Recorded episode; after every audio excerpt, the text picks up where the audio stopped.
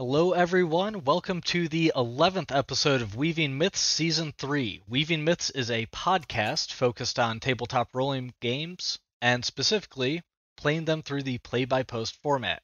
I'm your host, Colin, and joining me today are Lee. Hello.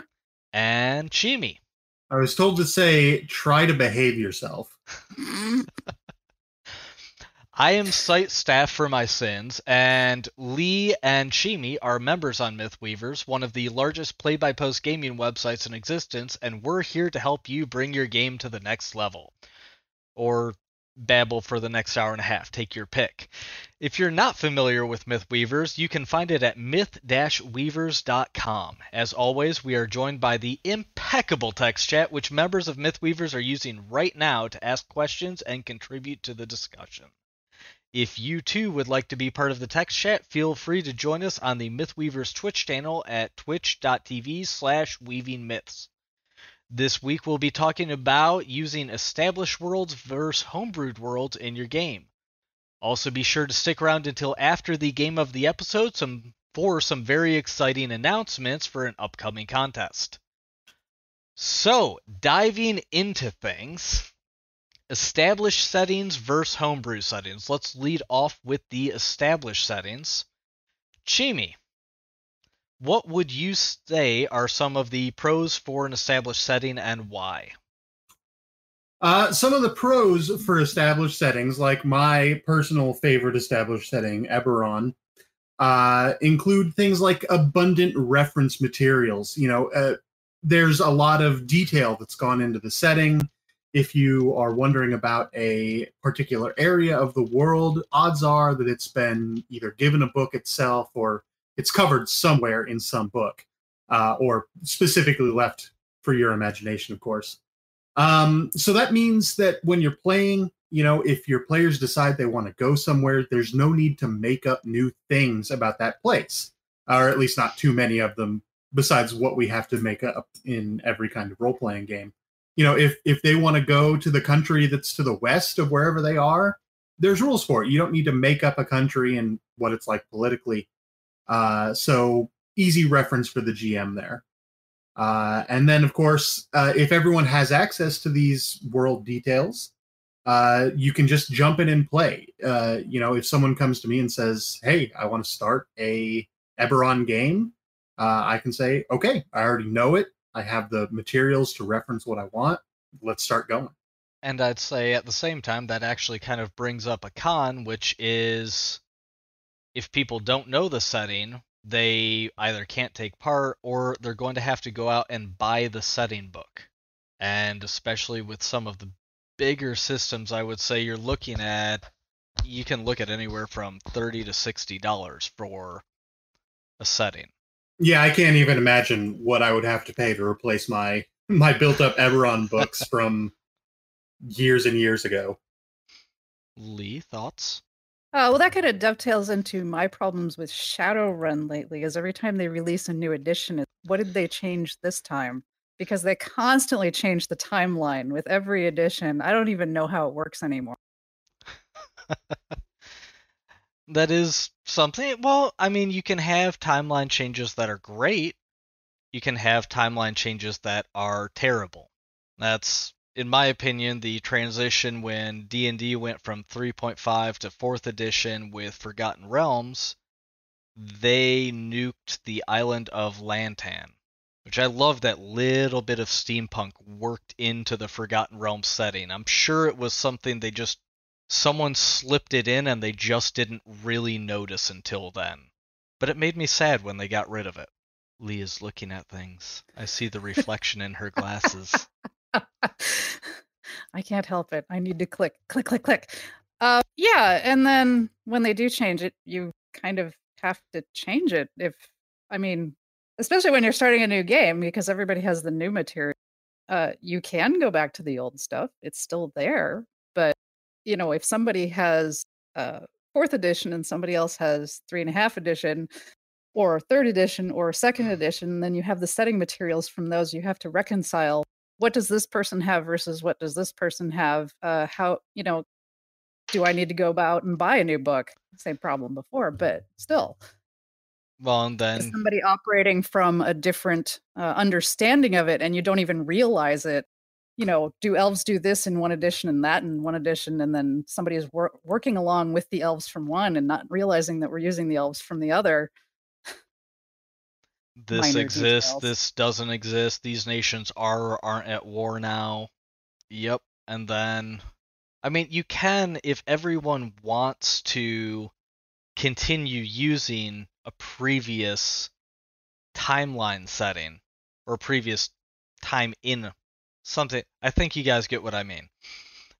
yes but everybody has to agree upon it was before this uh, world shattering event happened after this world shattering event happened that kind of thing so that's just an extra thing that everybody has to uh, know and agree about I mean, you've got that, and then you've got because a lot of the systems you're getting those timeline jumps when you're getting the timeline jumps when a new edition comes out. And I mean, when a new edition comes out, okay, you might want to use the old setting, but now you've got to update any setting rules to use the new edition. And depending on changes, I mean, there's usually not a lot of setting specific rules, but I know Forgotten Realms has some. Chimi, does Eberron have any? Yeah, Eberron had some some interesting things. Um, like when it went from 3.5 to fourth edition, they had to, in some people's opinions, include, in my opinion, shoehorn in Eladrin into the world. Um, so you know they had to make even even though technically the timeline didn't advance, it was still the same year. Uh, suddenly there were all these weird fake high elves that had been running around all along that we had never heard about. Uh, obviously they were there all the Uh, time they were there along. all along. Uh, and then there were things like uh, you know the we we got used to the Warforge, the the living constructs that had their own inbuilt armor. Uh, and they had to change the rules for those a lot to go into fourth edition in ways that a lot you know didn't really make a lot of sense for the fluff that people had built up in 3.5 so there were some issues there yeah But on the other hand, going back to the pros, um, so I am old. I remember back when Gen Con was in Milwaukee and FASA came out with the death of Dunkelzahn. And it was this big thing. It was an event that actually happened at Gen Con. It was super exciting to be part of that event because they had the election. So everybody voted in the election. And then on the last day of con, they had the, the results which were not what anybody expected. And just when you're part of that, when you're there while it's happening, that's actually really exciting and really cool, and everybody wants to work with it. So there's that too. I mean, I'm still caught on the back at the beginning of Gen Con. Little little Well, focus on that part. Way to date yourself, Lee. Well, this was back when i was in Milwaukee, so it wasn't the beginning. It wasn't in Lake Geneva anymore. Yeah, there is that. And they just had God, the 50th anniversary was a couple years ago. It was a couple of years ago. Yeah, this was 52. Yeah, it's been a little bit. A little bit. Okay, where were we? Now that we've tangented, I'm gonna pretend I'm an adult at least and semi drag us back on topic. Maybe. but is that really what the people want Jimmy, Jimmy, you're part of the uh, podcast this time. You're not in the text chat. You can't be the divisive one. Oh, I can. I can. You brought me in and you can't kick me out. Oh, that's it. Next time I'm getting Zan. How much worse could it be? No. All right, so established settings. We did. All right, to be fair, we kind of harped on cons a good amount there, but it really is. I mean, I think the greatest thing is just you've got this wealth of important NPCs on which you can draw. And personally, for me, I'm I'm terrible at the on the spot name thing. So it's less of an issue in play by post, but I'll get into, you know, especially at the table games, oh, you know, this wizard never goes, what's their name? Oh shit, uh Tim? And Tim the Enchanter. which just a tangent for anyone that didn't know, Tim the Enchanter, that line from Monty Python and the Holy Grail, was an ad lib because John Cleese forgot his line. He forgot the big long name that he was So supposed to say, John and he just Cleese pulled a game master move and just said the first name that popped into his mind. Except uh, Monty Python and the Holy Grail was a lot more forgiving of that than players at a game are. Right. I can actually uh, relate this to what I do, which is writing. I don't know. If people don't know that I am a writer. um, uh, established settings is kind of like you're working with fanfic. And the really awesome thing about fanfic is that if you don't have a lot of experience with world building, you don't need any. You need 0% experience with world building. All you do is just take what's there. And that's what's great about fanfic as a way to uh, get experience writing, but it's also great um, as a way to get experience gaming, especially if you're a new GM and you really have no idea what you're doing. Having to come up with all the world building details is just an extra thing on top of that. I mean, you have to learn the rules, you have to figure out how to help these other new people, you have to you know come up with the bad guy and the plot and all of this other stuff and then throw on top of that oh and what's everything else why don't you just fill an entire world but yeah uh, so it's really good especially for uh, people with less experience That is true. And especially most of my experience with pre-built system or pre-built settings is Forgotten Realms. So at least what always helped me there is they kind of mix in the socio-political bit between some of the countries. So I don't I don't have to worry about why does this country hate that country because they've already filled in that detail for me. Whereas you know, coming up with that, I'm not good at socio-political. there's a war why i don't know uh, they hate each other and they've been fighting for years. And the end, go do something. There Stop was some asking me kind of trade dispute i don't know Stop asking The- questions. Rocks fall, everyone dies. One king punched another king, and it all snowballed from there. don't ask. Don't ask questions.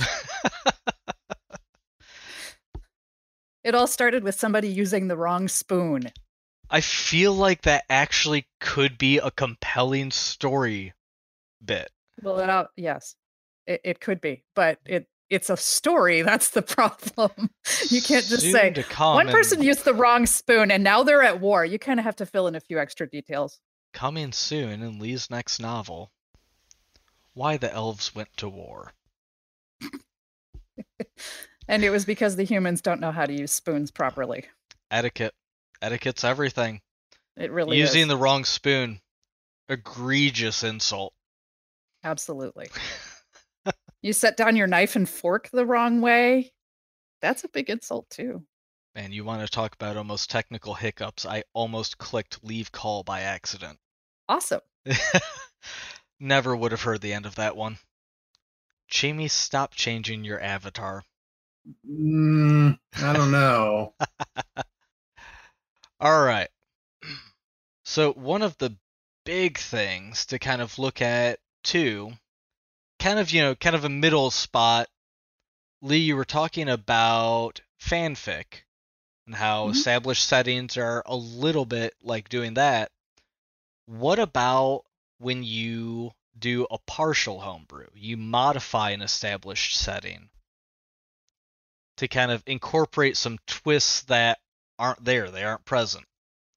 Which I think really a lot of folks, a lot of game masters start that way as opposed to just going full homebrew.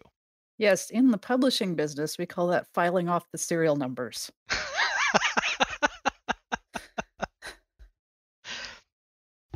Um, I, it's like the next step after using an established setting when you're not when you have some experience under your belt. Uh, you can start messing around with things that just kind of don't appeal to you.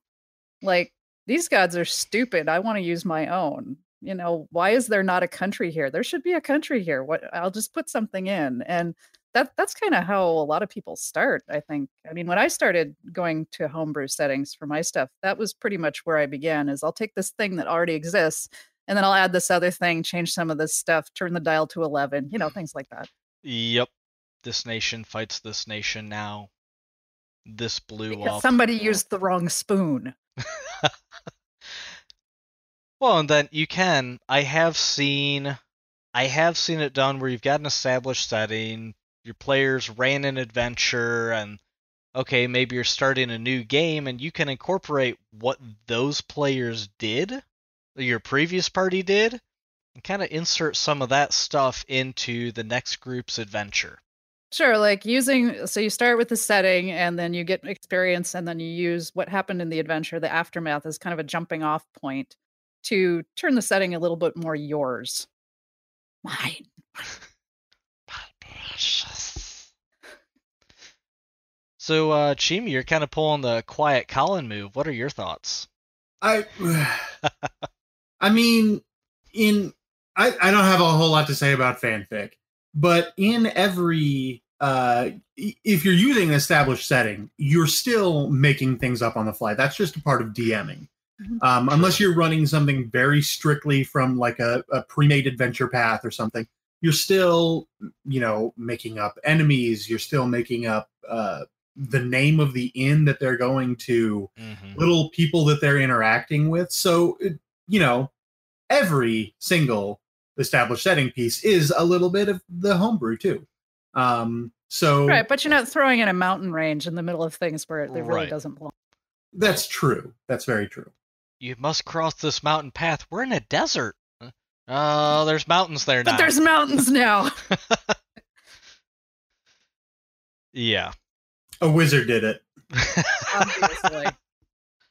it's always just magic. That's the answer. that only works in the fantasy settings. A space wizard did it. There's a very fine line between fantasy and science fiction. An ancient precursor race did hmm. it. Yeah. ah, there we it go. It was the All right, aliens. The aliens did it. Not saying it was aliens, but it was definitely aliens. oh, I've seen that used in fantasy settings. It's some weird energy wand. Oh, a lightsaber? No. Oh, no, it's a wand, I swear. makes me think of The the magic weapon. Makes me think of the gamers movies. You have a shotgun? It was in the bag. Anyone that hasn't seen the three movies The Gamers, it's ultimate nerddom indie film. Highly recommend it. All right, so, Plus two. huh? Plus two. The first one is exceptionally strong with the nerddom as well. All right, so kind of quasi homebrew covered. Let's talk about homebrew settings. What would y'all say some of the big pros are to homebrew? You can do anything. Anything. All the things. Which arguably is also one of the biggest cons, I'd say. yes, it is definitely the worst thing about it too. Best and worst at the same time. So I'd say probably the hardest bit about homebrew, especially if you want to get started in a game quickly, is you don't have a cohesive anything. No, nothing. Nothing is ever cohesive at all. You're gonna have like one country mostly fleshed out, hopefully. You, You might, might- just have a town. Maybe all you know about is the ta- the tavern where everybody meets. Yep. They Now, step out the door and you got to start making stuff up. you might That's, have some uh, kingdom names, and then you wind up. I have with... played this game, by the way. I mean, it's it's it's considered uh, one of the ways to generate a world is to play what's called an inside out game, Mhm. Where Yep. you start in a tavern and as you go, you just put more interesting stuff in the way and build it out. That's what all those random generators are for. mm-hmm. I would argue if you're doing inside out generation, though, you are in sandbox territory.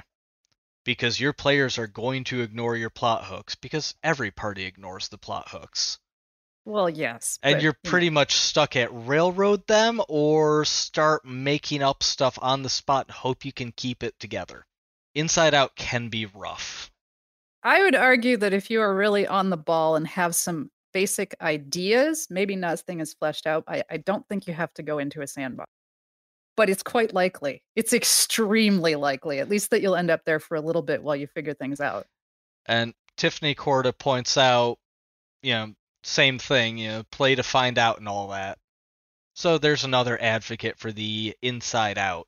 I'd argue Right. There's nothing wrong with it. It's it can work perfectly well and it can be a really great way to get players into their characters. depending on your players. Yeah, depend well, yeah, some players. Because you can but, be uh, on the ball as all get out, and then you grab Chimi, Fate, and a few others, and you are screwed. Notice how quiet Chimi is at that. You know, you, you really you really say that a lot for someone that's running this game. I'm just saying. Do you want me to take over? I can take over. Oh no, no, this is my train wreck to run. The Mythweaver's potluck game is my train wreck. You can't have it. I claim that disaster. There's only one engineer here. No, actually, Sarek is in the game, so that's an engineer. Eric is helping adjust the uh, There's only one setting. engineer here. Oh, okay, fair. And King Nate mentioning Inside Out being a favorite way to play, and mentioning filing the serials off. So you've done, Lee. You're giving people new terms. It's a legit term that we use. I know, I. I believe you. so, yes, pro So- ultimate flexibility. Con players are unpredictable. the reverse con uh i don't want to say it that way but the reverse bad thing about homebrew settings is that you can get really wrapped up in world building Oh my god, So, yes you again coming from a writing perspective i know and have talked to people who have been working on their setting for years and years and years and they just never stop. There's always something else to think about. There's always something else to worry about. Whether you go from top down bottom up inside out middle out they just keep working on it forever. It's never done. And have they actually played in that world at all? I'm talking about actually writing books, but Oh, uh, and no, they haven't written any of the books either. They just keep building the world because it's it's fun. I mean, it is incredibly fun to world build, but at a certain point, you have to stop and say, "Am I ever going to use this I mean, for so, anything? Either a game, a book, whatever." You know, and so you can just keep going and going and going forever and just never use it for anything. Well, and hell, that's happened on Mythweavers in the Discord server. And we're still. I think it tapered off a little bit because I distracted Iron Blaze with other things. Well, distraction works. Oh, he's. He is one of our Mythweavers Navy types. If you don't know the acronym, uh, ask to join. You'll find out what it means. Don't ask to join. Lee knows. Jimmy knows too. And here we are. Yes, and here we, know. are. But the anyway, semi going back on topic. There have been a few, and they're still ongoing because let's face it, Weaver's memories are eternal. You know, it'll be a year from now, and I guarantee we'll go back and start world building one of those settings again, but you'll wind up with collaborative Mythweaver settings. And it just goes and goes and goes and might hit the point of being ready to start a game, but then someone else has another idea and everyone jumps in and let's keep expanding, expanding, and then then you get the uh, engineers that are members in, and everything goes to hell. You and You your should- physics. You should see what happens with some of the world building on the certain special secret server Which that a lot of that a lot of the fate people like to hang out on. The one that Oh. me and Chi and Ruben run. oh the one um, I avoid like the plague because I don't have time to learn another system. Yeah, that one. But Fate is a very easy game for you to go, "Oh, I have an idea for a world or a game or something like that." And we don't need to worry about the rules because the Fate spiral will handle it. So let's just world build for a month and then the game never happens. It's kind of designed to work that way. I mean, not for a month, but I don't know. The worst I've seen still, you get you're doing collaborative world building. If you get Sarah Hawk, myself, Iron's pretty bad. You get us involved, and it's going to start getting out of control. If you want it to go completely off the rails, you get Absent Wizard involved, and it's going to be awesome. You're also going to have a migraine by the end. I- If if there ever is an end. The last time I got Absent involved in a hey, let's tweak this rule set, it turned into hey, let's write a system, and that hasn't ended. That's that's still going. That's that's why you have fate. I'm, I'm not learning it yet, Jimmy. You can't you can't do this. Do you to want? Do you do you want? I mean, we got what? We got another hour. I could teach you Yeah. fate. No, I refuse. and King Nate mentions that you know the world build and world build and Fate spiral is what happened when he played Fate. I, I think it's happened to everybody at least once. I've I'm sure it happened to Fred Hicks. I, I, I've heard of that happening in Fate. What is it? Is it Shadowrun where you can die during character creation? Is it that system? well, you know, uh, it kind of depends on how you look at it. So it's yeah, Shadowrun. traveler, traveler. Oh, not Traveler.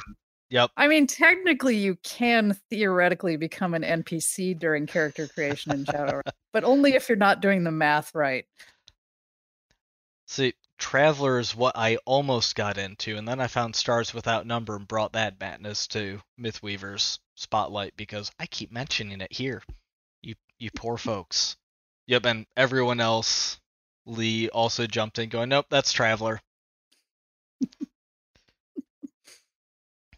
oh, and I just missed yeah, King Nate said he was in the Navy, so yeah, he, he knows what Navy stands for as an acronym too. Don't tell anyone. Alright. Dragging us back. um, you talked about collaborative world building and back to individual world building. You can also get hung up on parts that you don't enjoy doing. Oh God, yes. So maybe you really like to make maps and fill in the maps, and then you have all these beautiful countries and coastlines and mountains and all of this wonderful stuff. And then how does the magic system work? Who has magic? Who are the rulers? I don't know, and I don't care. I don't hmm. want to know. I hate that part. Why do you make me do politics? It's evil. No, This any is why I only write epic fantasy with a co-author. Anytime I get into something involving politics, I just wish I had someone like David Weber on speed dial. this is politics. I don't want to do it. You do it. Yeah. I mean, that's fair. yeah. Th- that's what I do. I, I say I don't want to do this part. You do it, and then they do it, and it makes me happy. which works great unless you're doing solo homebrew, and then you're kind of stuck. Right. And that that is a big problem because if you just are not if you don't understand it, if you don't like it, if you have no idea how to do it, then those parts are not going to work right for you. And I will, so just to slide in a thought, because I've seen, I know there's a lot of roll tables you can find all over the everywhere, because the internets are a big place.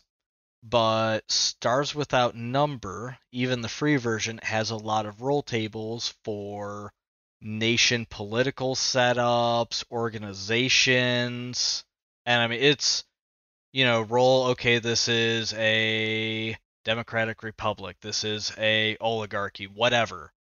And then there's rule tables below that to kind of flesh out how it operates. So I'm, i know the there's older uh, DMGs have those too.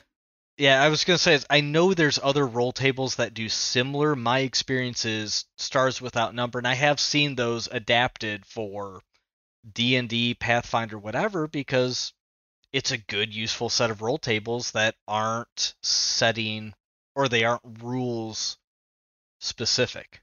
It's your fluff. It's your this is a shipping company that works with the criminal underground because blah blah blah.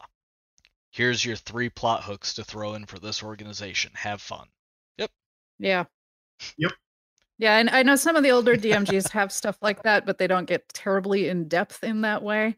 Right. Although they kind of do, because like there'll be the table where this is what um, alignment the government is, and this is a major player outside of the government, and that's what alignment they are. And it's kind of, it's I don't know, it's helpful if you're blanking, but it's a little silly.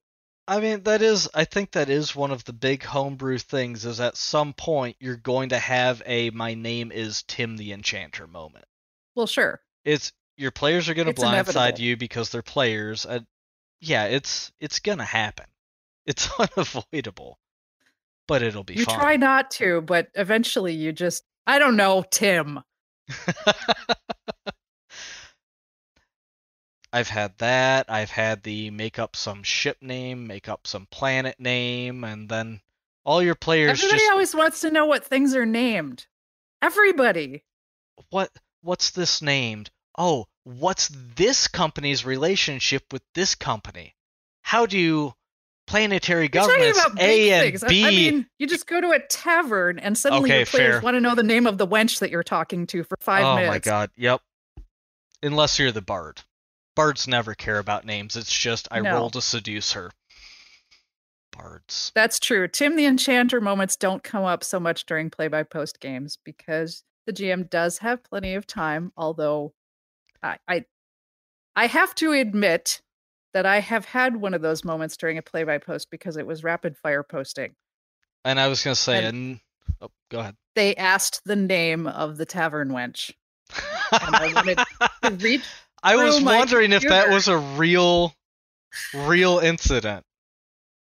I wanted to reach through my computer and punch them, and I couldn't, and that made me sad. And I'd say another caveat to the having time to come up with stuff during play by post. A lot of folks have started doing, well, I don't know how many. Several folks, at the very least, have started doing a Discord server for their game, just for the out of character bit. Because I know in my games, and I think Chimi, you're doing it in yours, right? Uh, insofar as I had a game, yeah. Okay.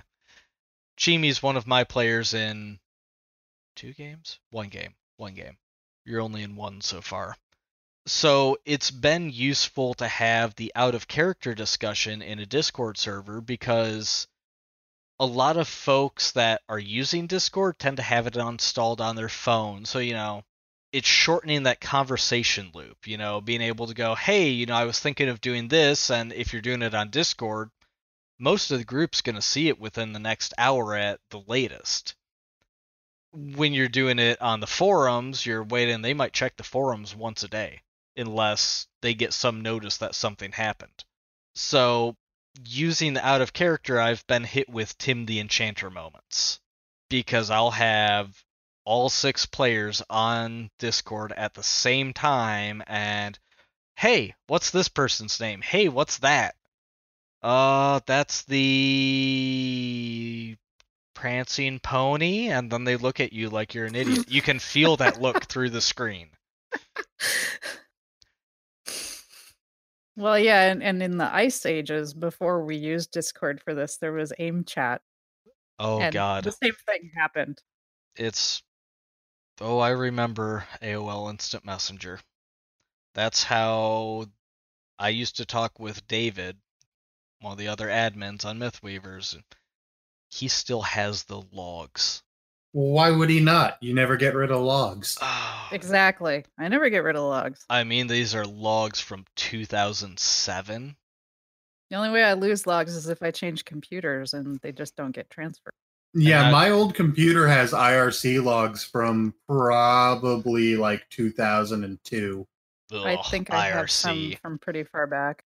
I will say the unofficial Mythweavers IRC chat that ran for years after the Shoutbox got killed because of resources. The greatest thing about that IRC is I didn't have to be in charge of anything because it was unofficial. Yeah, that meant that Lee was in charge of The rest of us were in charge of it. Yeah, that was I- super fun. Thanks. I've just- it was unofficial. I didn't start it. I didn't start it either. How did I how did I get sucked into Blame Never Chimi. You're, When in you're doubt, blame responsible. You're a responsible person. Although Lee, I do I'm I'm think always that's getting screwed be- for being competent. I do think that's where you and I first started actually talking. That's possible. like it, it's one of those things and we found that with the mythweavers discord you know you're aware especially when you're staff that's been around way too damn long, you know a lot of the regulars' names, but you probably haven't talked to them. And then something happens like the Discord, and oh, you're talking to all of them now and getting to know everyone. It's just, you know, interesting. You don't expect a Chimi to sound like a Chimi. I totally expected him to sound the way he sounded the first time I met him. I I will say the most entertaining thing for me has been when we started the podcast, people messaging us going, you know, y'all don't sound like I expected you to sound. And then you throw the faces in with the video, and people are going, you don't look like you should sound that way. Well, too bad. I don't do the radio voice. Deal with it. Life sucks, and then you die. Mm. Or rocks fall and everyone dies, you know. Eh, whatever. it's all the same. All right, now that we've completely tangented with no adult supervision because Nathan couldn't be here. Um, Mission complete. I mean, if I Amy was here, we'd never get back tangent on ever. topic. Never happened. Now, If Amy was here, we'd never get back on topic. So, homebrew settings, where were we? I think we were about to talk about unscrupulous creators. No, no, no, no. We Oh, so tailoring the world. oh, Yes. whatever. We'll, we'll get to unscrupulous creators. Don't worry. So, So- I mean, that's really just the other side of that coin, isn't it? but, uh, Yeah. So here, I'll take this one. Tailored tailored world to the creator and relevant players and characters. Uh, you know, this is simple things like if you are if if the GM and the players don't care about political intrigue, you don't need to make a world that has a lot of political intrigue involved, at least not in a way that actually impacts what the characters are doing. If you want to have a simple, you know, sort of fairy tale feudal world where the adventurers are just heroes that go out to slay a dragon, you can do that. You know, if you're playing in a more established world, the fact that the fact that in Eberron, you know, there is uh, traveling papers. You know, you need a passport to go into the next country, mhm. uh, and you need to give a reason why you're going in there. For you know, for the most part, uh, sort of breaks the uh, uh, breaks the immersion if you play the fairy tale adventure and you don't worry about that kind of things. It can definitely be done. You know, I could run a game where I say we're playing Eberron, but I'm not going to worry about the fiddly details like traveling papers. Mhm. Uh, but still, that sort of breaks that a little bit. Don't need to worry about that with a completely homebrew world. It also means that things like, uh, you know, if someone wants to play a Warforged type character, they can be included in that world. If the GM really wants uh, there to be, you know, uh, elves as a major focus, then elves can be very involved with the world. You know, ancient wizards and stuff can all be elves, that sort of fun thing. Someone wants to play uh, gunslinger, guns are a thing. There you go. Well Brief- said, Jimmy. Brief aside, because Lulumi put it in the Discord chat and not in the Twitch chat. Yes, her name is Tavern Wench. Her first name is Tavern.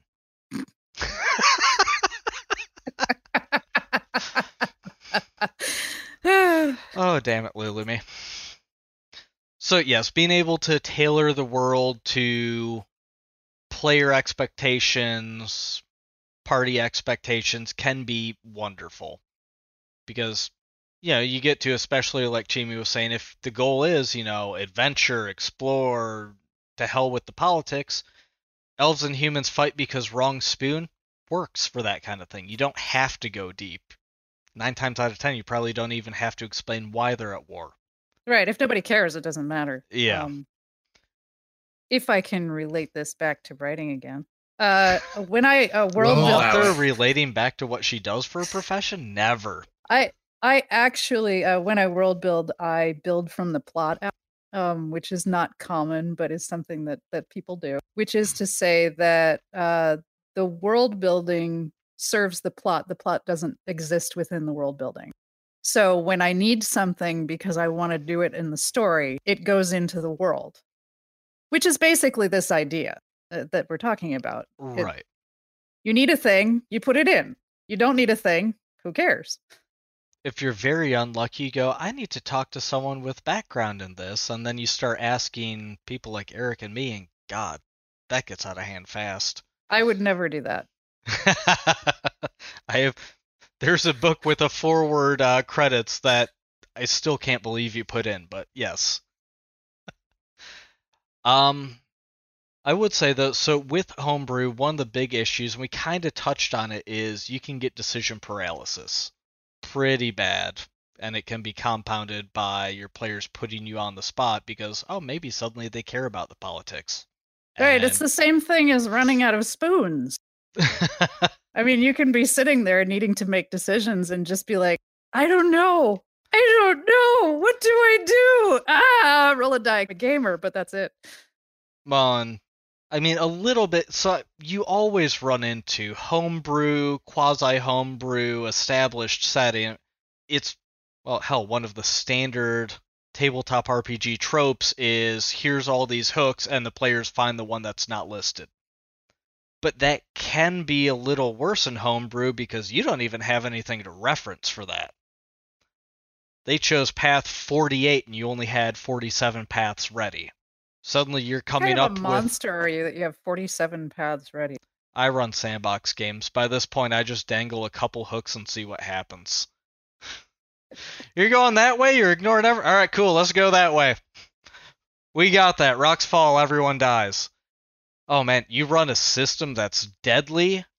They're afraid to do anything half the time. Then the times they do do something, they go all in, and you go, crap. I might actually party wipe them.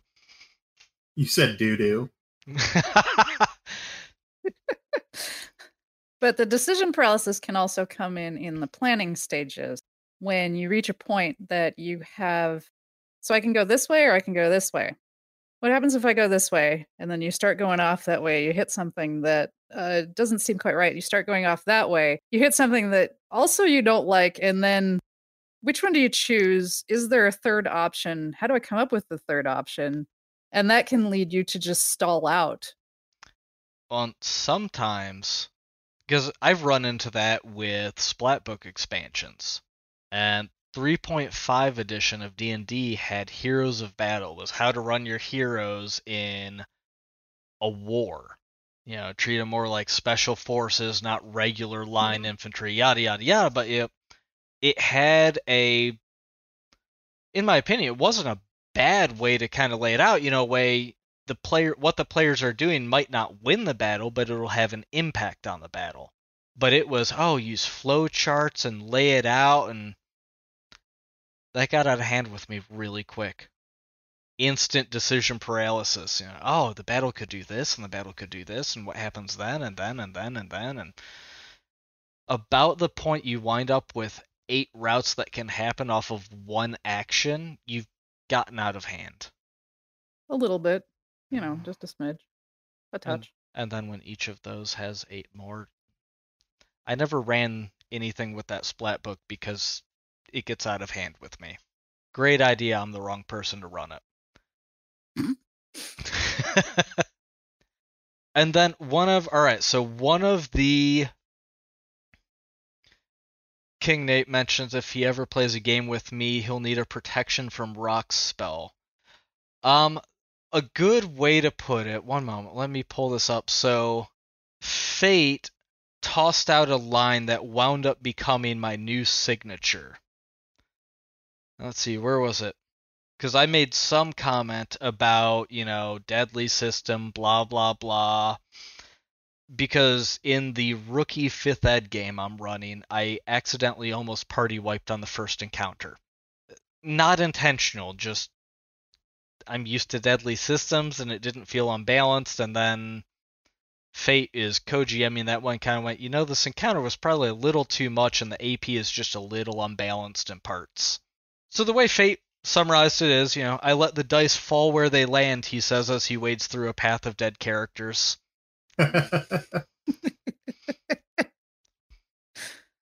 Uh, that pretty much, I mean, to be fair, that does really kind of summarize my GMing style. I don't fudge rolls. Um, if the players do something my games are, there's always something bigger that can squick you. If you hit it, that was your fault. it, it happens. Anyway, Chimi, did you want to cover the biggest con homebrew homebrew for some players? I would be perfectly happy uh, to cover it. it.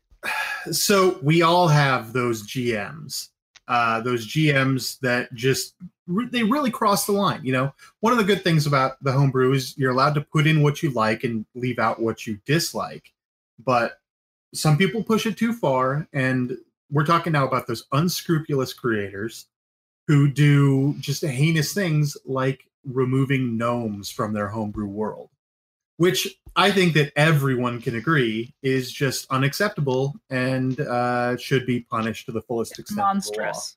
Yeah. Absolute tragedy. Chimi, do you happen to know of a setting where this has happened on Mythweavers?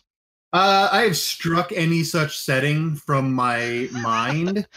Um, Bond. You know, it, What? it shall never cross my lips. Then again, you know, homebrew gets to a certain point, especially if you use, say, the Myth Wiki, where you could argue it's more of an established setting. So then you That's could, very true. Yeah. so then you can homebrew that setting and fix things like Pond not having gnomes present because of Basil Bottle Top. That's true. Someone could fix that train wreck of a setting. Uh, you know the greatest part is Nathan doesn't edit these anymore. We outsourced the video editing. So he might not see this until after the editor finishes it. He's a monster. But yes, Nathan is Does anyone never... have any effigies of what you could burn? Sorry, I wasn't prepared. I'll do better next time, Chimi. All right. So, unless anyone else has thoughts about established settings, quasi homebrew, or homebrew, Lee, Jimmy, no, let's rock and roll. well, anyone need a five minute break? Homebrew or death? Says the author who's in the habit of homebrewing everything anyway. well, I have to. I, I can't. You can't publish fanfic. It's illegal. all right. Well, I mean, you can't make money off of it. You can publish it all you want, but you know. All right. So this is the point we usually insert a five minute break. It might not be five minutes. I personally, though, need to get a new beer. So And that's really important. yes, that's that's critical. But that's fast. See, Amy, who is not in the podcast for some reason, but is free to talk in the Twitch chat while watching. Wait and see what she says. yes, Amy. Amy pointed out I need oh family reunions. Fair. Here, y'all keep talking. I'll keep the headset on. Beer. Okay, this is the part where I show off the fact that I'm wearing my Gen Con 20. Oh, yep, yep, yeah, because the just camera couldn't annoy cover it. Colin. I'll still talk to you. I'll just be disappointed in you. Uh, and the reason why is because I go to Gen Con every work at Gen Con every year. One of these years, I will make it. At some point. Yeah, uh, sure. I'll believe it when I see it. You know, there was I see real. Basil every year. And by the way, you he should actually lives look- there. What else is there Well, to do in Indiana? be sad that you live in Indiana. Yep, exactly. That's what else there is to do in India. Also, you could dodge when they closed all the freeways. They closed the freeway here, which was very annoying. Oh no, that happens in Michigan too. Do they do it on Gen Con weekend when there's 60,000 people in from out of town? Oh, they do it whenever the hell they want. You ever have one of those moments you grab something and then you spend time cutting up the uh, rings that came on the six pack of cans because, you know, it's the responsible thing to do and you forget where you put the can? Definitely just had to I look around for a, never had that happen. definitely had to look for a good minute because I was busy cutting up the plastic rings. Ever had that happen. I do not go to Origins. It is too far away from me. Gen Con isn't, but Origins. I live in the Pacific Northwest. We drive Um, to Indianapolis. It's a long trip. All I have to say, King Nate, about you living in Ohio is I'm sorry. I think Indiana is much worse. Personally. Ah, but you see, the Toledo War was a thing, and there was no almost war with Indiana and Michigan. But the Toledo War almost was a shooting war between two states. Well, territory and state. It's fine. We got the Upper Peninsula, they got Toledo, and at the time they thought they won. Amy? No, not Ohio State forever. Um, don't make me un. Wait, no, I can't threaten to unmod you. You'd like that. That's freedom from responsibility. All right. Anyway, so I'm back. Uh, there's not a 20 minutes of Chimi teaching Cloyne about fate for 20 minutes. But it says it in the notes. It says it in the in the thing. Yeah, I bet it does. It's in there. So, before we get to some announcements, we are going to cover the highlighted game of the week. And because, well, it's me running it, not Nathan, y'all don't get to see it, but I will, or someone will, Chimi, maybe, drop the link to the game in the text chat. The highlighted game of the episode is The Natural Ones, being run by King Nate, and it closes September, Friday the 13th. So, The Natural Ones is an index card RPG game GM by King Nate. The Natural Ones will involve the players taking on the roles of heroes and playing through various published adventures that have been converted over to the index card RPG system. The Index Card RPG system is a minimalist D20 system with full copies available for purchase from drivethrurpg.com or there's also a free quick start option of the rules also available on DriveThruRPG. And Amy has kindly dropped the link in the chat. Amy, you're supposed to be at a family reunion. Why are you hanging around in our text chat? Maybe picking up Chimi's slack. Uh, That's true. I has been allo- pulling a Colin. okay. I am not allowed to post links in the Twitch chat because I'm not a Twitch mod. And in the That's not my fault. Text thing, the, the Mythweavers channel on the Discord server, I'm not allowed to post text, so I posted it in general. Oh. I'm sorry, next time I'll interrupt you while you're in the middle of your spiel to tell you that I can't do the thing you wanted me to do. Well, Amy's already disappointed that you didn't interrupt me right before the intro, right before clicking record. Yeah, I one moment of professionalism and I regret it immensely. I also don't do a countdown for a reason because I'm usually screwing with Nathan. So, anyway, I think that's tangent. I would like to interject about the index card RPG is it is a great system uh, that allows you to play weird and wacky characters. For example, uh, that is the game where I am playing Chester, the Mimic Wizard. Well, And that's on the game that system. don't just don't, don't just walk over me. It's important stuff. I'm playing a I'm playing a treasure chest that is a wizard. Okay, I'm very happy about it. That's actually really cool, Jamie. Now you're being patronizing. I am not. I can see you on video. That is your patronizing face. that is not my patronizing face. My patronizing face is more like that. All It's right. the same. It's not. Anyway, You're always patronizing. before we head into the free Go have for a all, biscuit, Chimi. there are some exciting announcements to make. First, we mentioned the last episode we are hard at work preparing another contest for Mythweavers. Hope your creative juices are ready because we will be holding a map making contest. There will be two separate categories. This means there will be two separate groups of prizes. One category will be regional maps, so doing a topographical map with locations, all that. That is not a political only map. We want terrain involved. The other will be battle map creation. Full details for the rules and judging criteria are still pending, but will be released soon, right before the contest. Another thanks to our patrons who helps whose support helps us offer a lot of the prizes.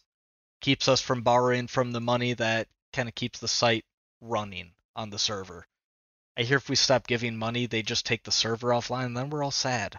So and everybody gets onto the the Twitter account and, and then everyone oh no no now everyone gets on the discord because Well, the yeah. twitter says to go to the discord to be fair that's how we've all get on the Twitter account and complain about it there.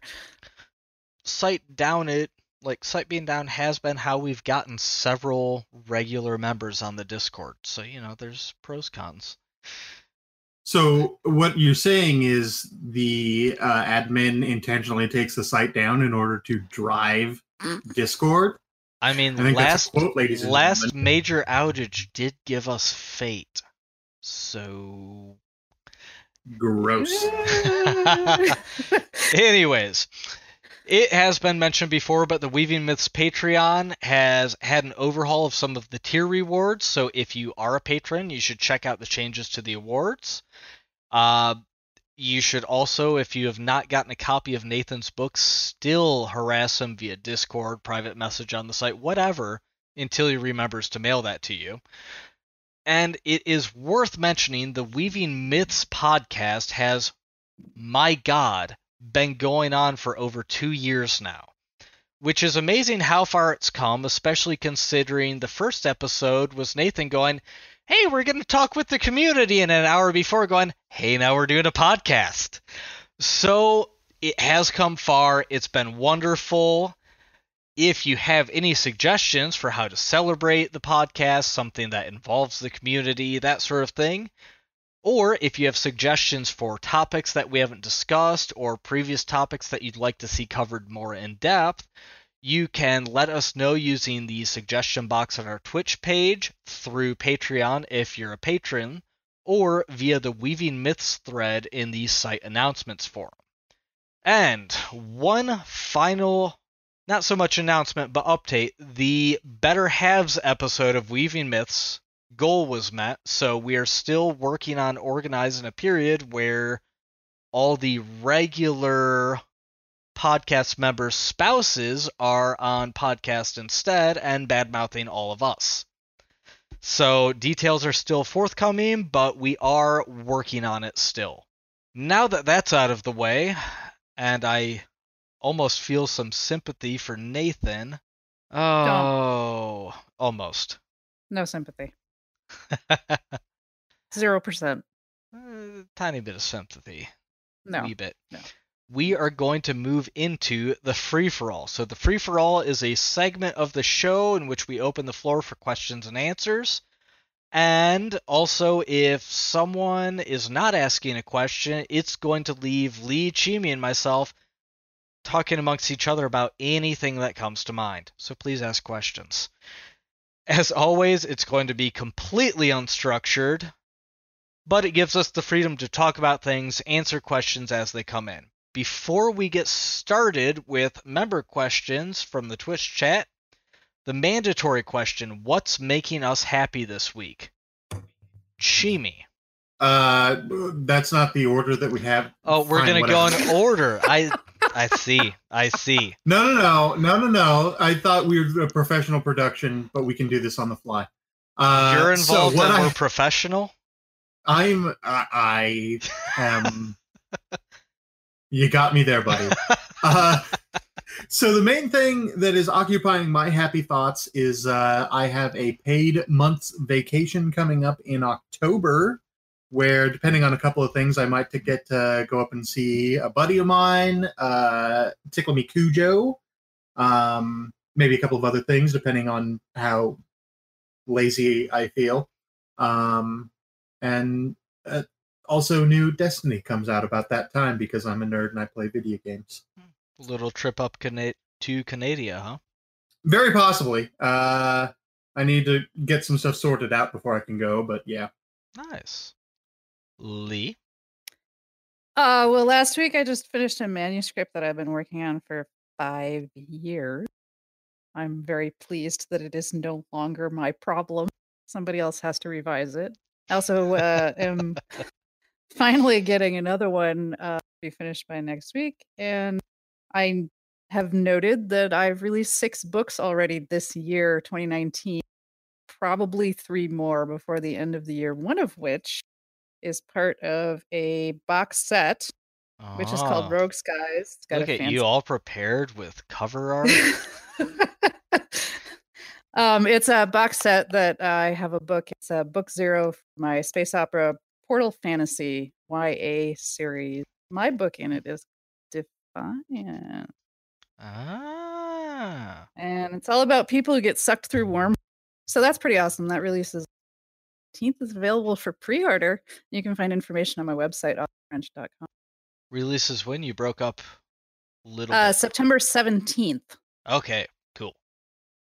I didn't know we were allowed to plug things. Can I plug something? No, you already said what's making you happy. All right, fine. I don't have anything to plug anyway, so whatever. You can always toss that in the free for all in a moment. So, what's making me happy is I have a job again. It's been a month and a half since I got laid off, so I found gainful employment. Yay. So, upside, I'm engineering again. Debatable upside, downside depends on who's rating which one it is. It's a small company. I am the only mechanical engineer, so I'm making the standards. Which a lot of people have said horrifies them, which might be fair. So, like, you're doing the homebrew setting there. Oh, I'm completely doing the home. This is how we do dowel holes. This is how we do threaded holes, and this is how drawing. Sh- yes, that's me. Nice.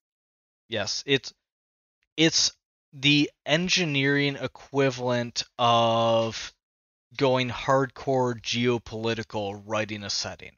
That's except I love doing that, so it's great for me, and it sucks for anyone else that gets hired after me.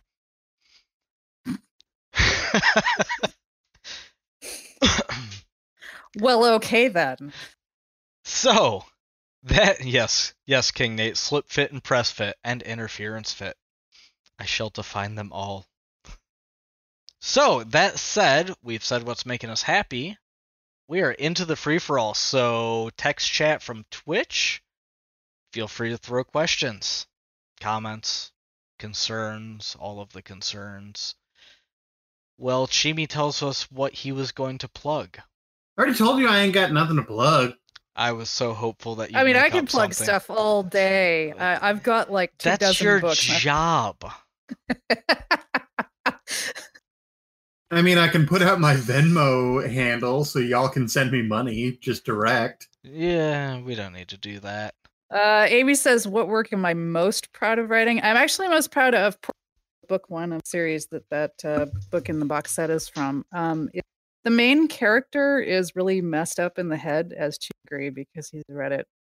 Um, I the idea came from I accidentally stumbled across an Indiegogo doing girl positive and body positive music. Uh, uh, one of the songs she has my body and the uh, the part that hit me the hardest was uh, one of the lines is "I want to love my body," which is just I don't know if guys have this problem, but women that's like a revolutionary idea that you would actually love the body that you're in. Um, and I got talking with her because that's a weird thing that happens to me sometimes with people that I encounter randomly. And it turned out that she was bulimic.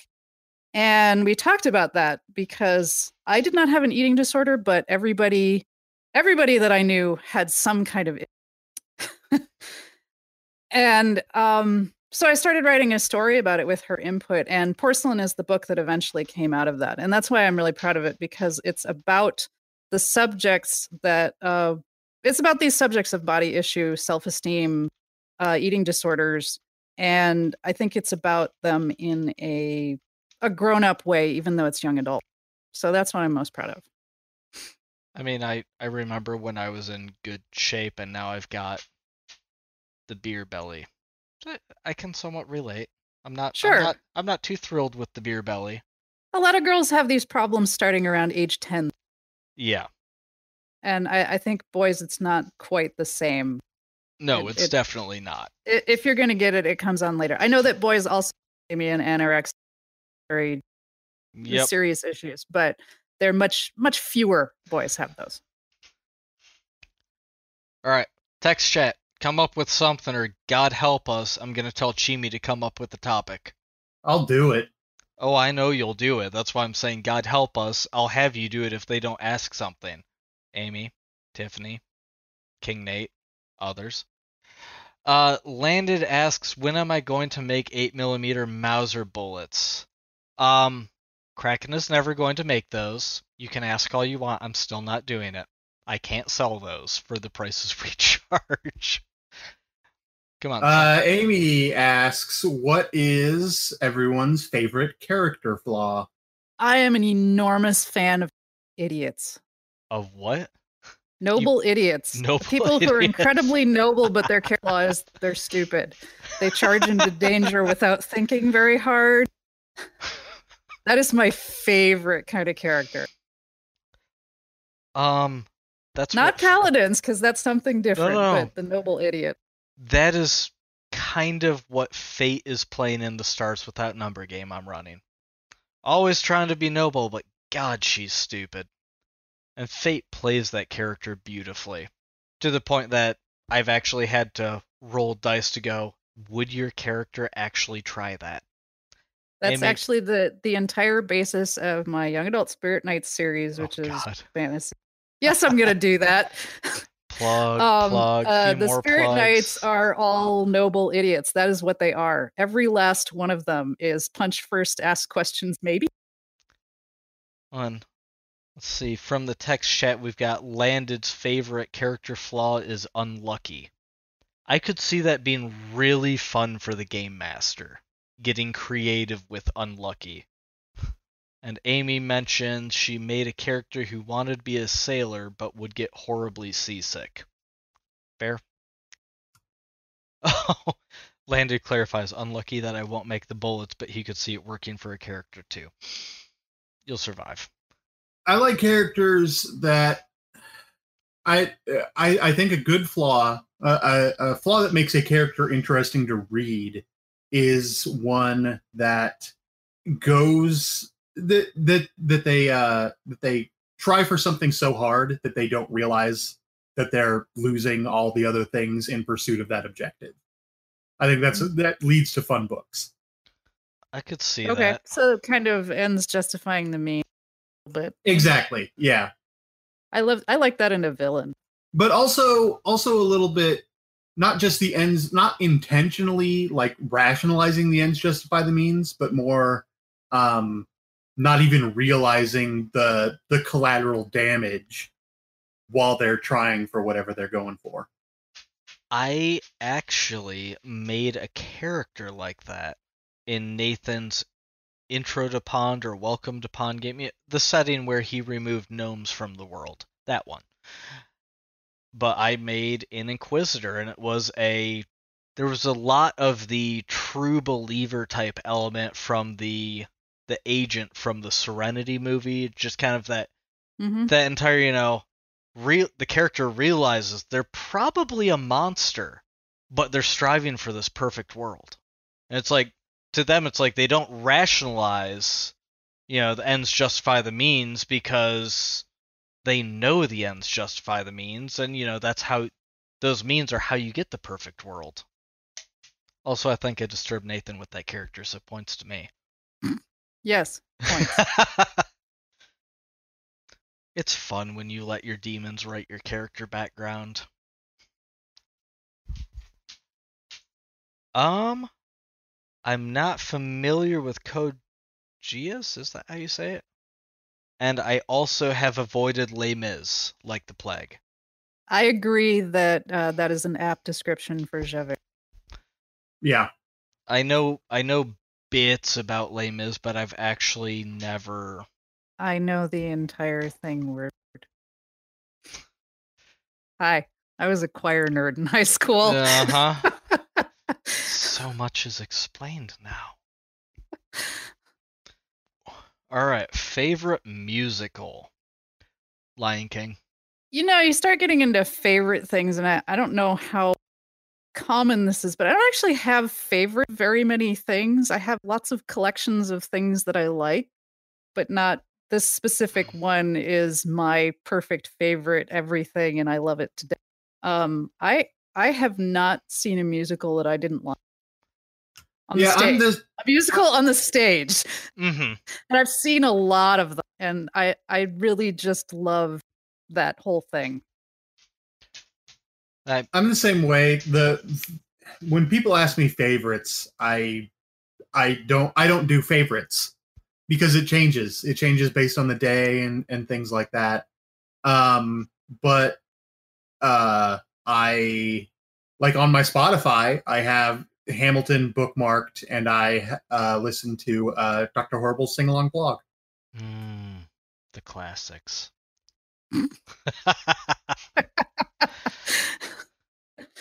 I mean, I challenge anyone to argue that not being a classic when you have Nathan Fillion, Neil Patrick Harris, and uh, damn it, I'm drawing a blank on her name.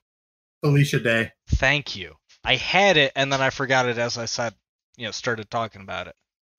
You put those three together, tell me it's not a classic. That's fair. And King Nate asks, "What is your favorite?" Oh no, that's Amy. Nate distracted me. Bad Nate. Preferred musical genre: jazz, rock, pirate death metal, etc. I like 80s hair metal. I don't have. I kind of bounce musical genres depending on mood. But I can say so my preferred genres, because for me, I use music to kind of adjust my workflow. So I tend to bounce a lot between rap and power metal, are my two primaries. Same power metal. Amy, as- don't you know that there's no such thing as genres anymore? I know, right? Actually, I also listen to country and rock, all kinds of other crap. But you know, Yep. Yep. I listen to modern rap influenced, rock influenced, pop influenced, everything. Whenever I want to listen to something new. I ask Chimi what I should to, and he t- gives me something, and I try it, and I usually like it. Fair. Very fair. Amy asks if you know it, what is a video game with an incredibly well written story? I mean, I have the ultimate example of brilliant story destroyed with the ending. Lee knows what I'm talking about, I think. Oh, Because let's face it, Mass Effect was wonderful until that ending. Landed, you shut your mouth. yes, Mass Effect 3, exactly. Brilliant until the end. you know what? When I started publishing, I had to stop playing role playing games because I would have like a spurt two days when I just finished something and I wasn't ready to start downtime. That's when I could play games. And I had to do all these other things too. So I'd have like a four hour chunk of time and maybe two days, four hour chunks of time. Yep. And then I would go away from the game for another two months while I'm right back to it. And it's like, what am I even doing? I don't even Mhm. remember how to use the control. So I don't really play RPGs anymore. I haven't for several years. Um, uh, I do like Assassin's Creed though. Assassin's Creed, I think they've started losing their way. I'm going to have to go and open the door. Jem just got home, but I can talk still. So I'd say I think Assassin's Creed started drifting a little bit, but is overall still solid. and then he just sort of blanks out. And then it kind Uh, of blanked out, you know, developers hurting studio things, that sort of thing. It happens. So, I don't know. It's still fun. Oh, it's still so I, fun. I don't know. Yeah, I don't really have any well written. I don't. Re- I mean, I really enjoyed Dragon Age Origins. That's about the last thing I was able to play as an RPG all the way. You know, I honestly, I never finished Dragon Age Origins. Well, it's really hard to finish Dragon Age. It's got like five thousand endings. Well, I mean, so the big problem I ran into, because during the period while I was in the Navy, it was, you know, you play something, you play something, you play something, and oh, you're changing where you're stationed, and you kind of drop everything you were doing, because for a month and a half, two months, you don't have access to it. And eh, I still, I still have not finished Battlestar Galactica because I transitioned from Sicily to Bahrain and I just never got back into it, and by now I'd have to rewatch it, and I don't want to do that. That's okay. The ending kind of sucked anyway. I've heard that. yeah. But I will say it hit it really hit the military feel correctly in my opinion. It just got a little weird at the end. I've I mean, heard a little that bit too. more weird than I'm. I'm not saying I have a problem weird because I can do weird, but it got a little too. And King Nate points out he played more games in the Navy well underway than he does now. King Nate, you're about to call me a heathen. I was in the Navy for five years and never went to a ship. I'm about to get hatred. I just know it. yep, there it is. So, uh, I like video games. I play a lot of video games. Um, my favorite story of video games would probably be it might be nostalgia glasses now, but uh, Chrono Trigger and Earthbound from the Super Nintendo. Um, a good modern game that I never actually finished, so I don't know how the story goes all the way to the end. But um, there's a game called Aquaria, which is one of the games where there's a certain part in it where if I could take a pill to make myself forget that game just so that I could play that part again, I would. I think the real accomplishment for any game is you get the player to form that really solid emotional reaction or emotional attachment. If you can do that in a video game, you've won. Yeah, I agree. Yes, absolutely. I, I mean, That's what we all want. mhm. yeah, I, that's not the only thing that can win in the game. Like I've never found felt an emotional attachment to any given Tetris piece. Um, but I'd still call Tetris a great game. no, Tetris forms that emotional Timmy, attachment monster. by making you throw things. By withholding a line piece from you. Yes, yes, and you know they programmed that. Damn it. Absolutely. Actually, they didn't. The original Tetris, uh, it was um, completely random, uh, Mm. and like they've gone in and they've they've seen that, or at least the Nintendo version was. It was just one hundred percent random, which leads to strange droughts. kind of like Mythweaver's die roller. Exactly. Don't know how you just rolled three natural ones, but damn if you didn't just do it. Or, unfortunately, in the Game Master's case, that player, I don't know how you rolled three nat 20s in a row, but damn you. You got enough people throwing dice, that's going to happen. Mm-hmm. Yep, because the die roller pulls. I mean, it's the same thing running every time. It's just randomizing every roll. Wait, wait, wait. I thought, I thought Nathan just grabbed a handful of dice whenever anyone used the dice roller. You know, sometimes I wonder. Alright. That's why I'm always nice to him before I have a serious roll I need to make. Well, with that, we are going to have to wrap it up. We're about out of time, and Nathan said we have to keep these to an hour and a half now to be gentle on the editor or save money or something. One of those be responsible things he spouts off at me. So, our standard Patreon plug. I'd just like to take a moment to remind everyone that this episode of Weaving Myths and every episode of Weaving Myths is made possible by our Patreon. Every contribution goes towards making the show better and keeping us running, and we are eternally grateful for all of our patrons. Most recently, our incredibly generous patrons have allowed Weaving Myths to be professionally edited, and we have a brand new logo. So if you were here early, I'm sorry we started on time at 8. I know no one is used to that. You would have seen our new logo during the countdown screen. That logo was selected by a handful of our patrons, so if you'd like to be included in future polls, you should definitely sign up. As always, regular Weaving Myths episodes will be available for free, and signing up for the Patreon is never required. Full episodes will always be available for download, and streaming is free of charge. Now, some thank yous to our extremely generous patrons that have signed up at the Platinum or greater tier.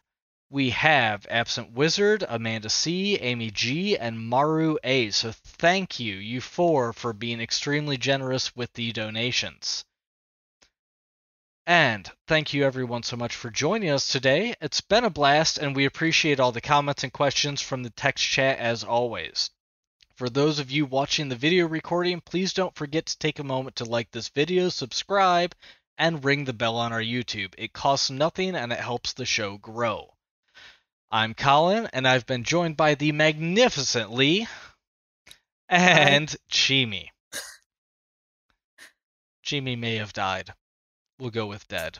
Uh, a goodbye when I say your name. I didn't push my push to talk. Thank you for listening and keep on weaving those myths.